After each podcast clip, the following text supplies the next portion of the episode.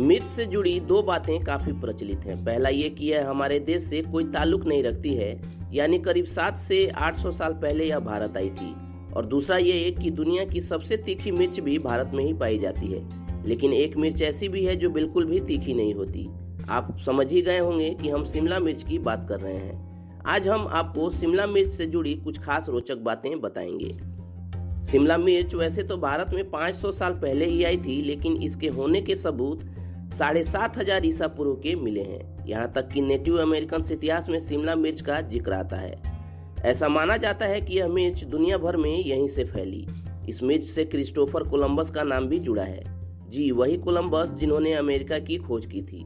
माना जाता है कि कोलंबस ही इस मिर्च को यूरोप तक लेकर आए थे।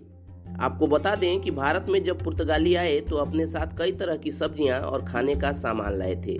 उनमें से अधिकांश आज पूरे भारत में हर किचन में पाया जाता है।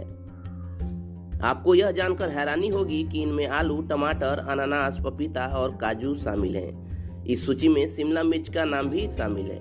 1510 ईस्वी में जब पुर्तगालियों ने गोवा पर कब्जा किया तो वे अपने साथ खास सब्ज़ियाँ भी लेकर आए। इसके बदले वे भारत से कई मसाले लेकर गए।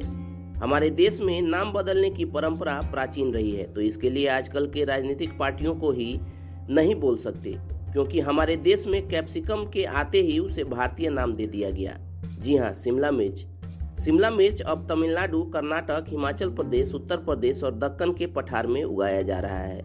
वहीं थोड़ी बहुत इसकी खेती केरल, आंध्र प्रदेश, महाराष्ट्र, पश्चिम बंगाल, गुजरात और गोवा में भी हो रही है। अब तो देश भर में अलग अलग रंग के शिमला मिर्च उगाए जा रहे हैं। चलिए दोस्तों पर आज के इस वीडियो में इतना ही। जानकारी आप तक पहुँचती रहे। उसके लिए आप हमारे यूट्यूब चैनल को सब्सक्राइब कर लें और फेसबुक पेज को लाइक कर लें। साथ ही साथ अपने दोस्तों और रिश्तेदारों के बीच इस वीडियो के लिंक को शेयर भी करें। मिलते हैं एक और वीडियो में, तब तक keep searching for knowledge and try to be a kind